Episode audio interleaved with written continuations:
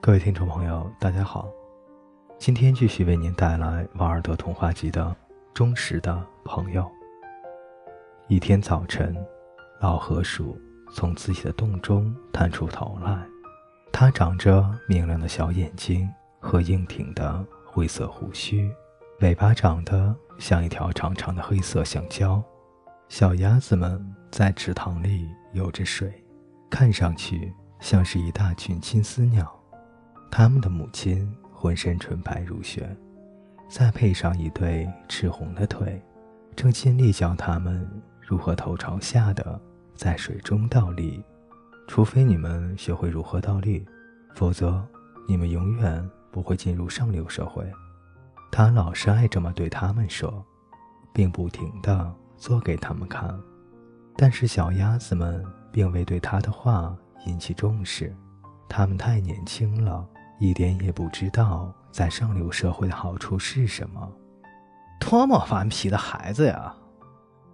老河鼠高声喊道：“他们真应该被淹死。”不是那么一回事，鸭妈妈回答说：“万事开头难嘛，做父母的要多一点耐心。”啊，我完全不了解做父母的情感。河鼠说。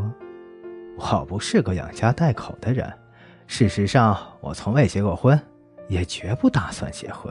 爱情本身倒是很好，但是友情比它的价值更高。说实在的，我不知道在这个世上还有什么比忠实的友谊更加崇高、更珍贵的了。那么，请问你认为一个忠实的朋友的责任是什么呢？一只红雀开口问道。此时，他正坐在旁边的一棵柳树上，偷听他们的谈话。是啊，这正是我想要知道的。鸭妈妈说。接着，他就游到了池塘的另一头，头朝下倒立了起来，为的是给孩子们做一个好榜样。这问题问得多笨！老河鼠吼道。当然，我肯定我忠实的朋友对我是忠实的。那你又用什么报答呢？红雀说，说着跳上一个银色的枝头，并扑打着它的小翅膀。我不明白你的意思。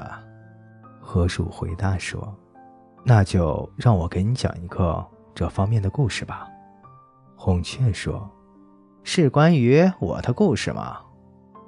河鼠问道：“如果是这样的话，我很愿意听，因为我特别喜欢听故事。”它也适合你。”红雀回答说。它飞了下来，站在河岸边，讲起了那个忠诚朋友的故事。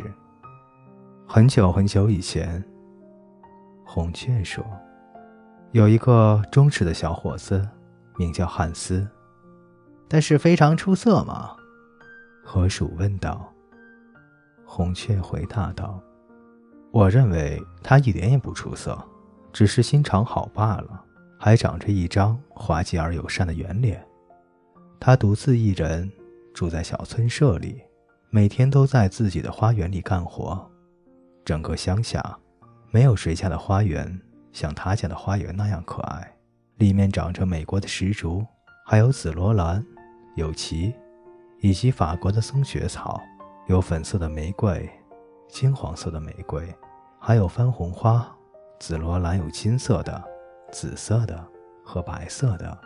随着季节的更迭，耧斗菜和脆米剂，牛膝草和野兰香，莲香花和鸢尾草，水仙和丁香都争相开放。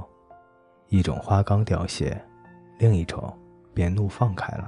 花园中一直有美丽的花朵供人欣赏，始终都有宜人的芳香可闻。小汉斯有许多朋友，但是最忠实的朋友只有磨坊主大修。的确，有钱的磨坊主对小汉斯是非常忠实的。每次他从小汉斯的花园经过，总要从围墙上俯过身去，摘一大束鲜花，或者摘上一把香草。遇上硕果累累的季节，他就会往口袋里装满李子和樱桃。磨坊主时常对小汉斯说：“真正的朋友应该共享一切。”小汉斯微笑着点头。他为自己有一位思想如此崇高的朋友而感到骄傲。的确，有时候邻居们也感到奇怪：有钱的磨坊主从来没有给过小汉斯任何东西作为回报，尽管他在自己的磨坊里放了一百袋的面粉，还有六头奶牛和一大群绵羊。不过，小汉斯从来没有为这些事而动过脑筋。再说，经常听磨坊主。对他谈起那些不自私的、真正有益的美妙故事，对小汉斯来说，没有比听到这些更让他感到快乐的呢。就这样，小汉斯一直在花园中干着活，在春夏秋三季，他都感到很快乐。可冬天一到，他没有水果和鲜花拿到市场上去卖，就要过饥寒交迫的日子，还常常吃不上晚饭，只能吃点干梨。和核桃就上床睡觉了。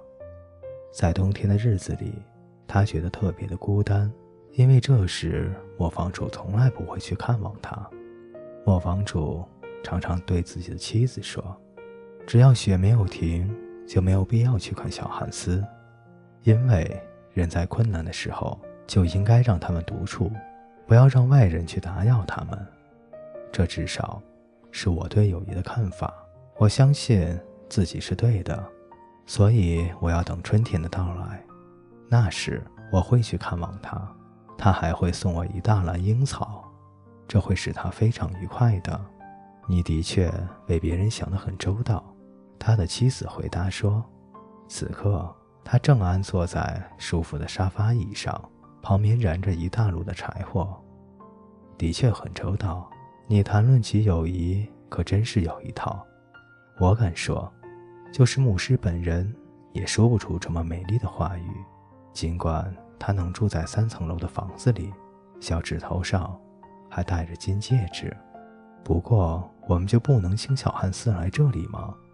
磨坊主的小儿子说：“如果可怜的汉斯遇到困难的话，我会把我的粥分一半给他，还会把我的那些小兔子给他看。”你真是个傻孩子。磨坊主大声叫道：“我真不知道送你上学有什么用处，你好像什么也没有学会。好，如果小汉斯来这里的话，看见我们暖和的炉火，看见我们丰盛的晚餐，以及大桶的红酒，他可能会嫉妒的。而嫉妒是一件非常可怕的事情，它会毁了一个人的品性。我当然不愿意把小汉斯的品性给毁掉。”我是他最要好的朋友，我要一直照顾他，并留心他不受任何的诱惑和欺骗。再说，如果小汉斯来我家，他也许会要我赊点面粉给他，这我可办不到。面粉是一件事，友谊又是另一件事，两者不能混为一谈。对呀，这两个词拼写起来差别很大，意思也不大一样。每个人都清楚这一点。你讲的真好，磨坊主的妻子说。他给自己倒了一大杯温暖的淡啤酒。可我真的感到困了，就像坐在教堂里听讲道一样。很多人都做得不错，磨坊主回答说。可说得好的人却寥寥无几。可见在两件事情中，讲话更难一些，也更加迷人一些。磨坊主回答说。说得好的人却寥寥无几，可见在两件事情中，讲话更难一些，也更迷人一些。他用严厉的目光望着桌子另一边的小儿子，小儿子感到很不好意思，低下了头，涨红着脸，泪水也忍不住的掉进茶杯中。不过他年纪这么小，你们还是要原谅他。故事就这么完了吗？河鼠问。当然没有，红雀回答说：“这只是个开头。”各位听众朋友，忠实的朋友上集为您播讲完毕，欢迎您的继续守候与收听，我们下期再见。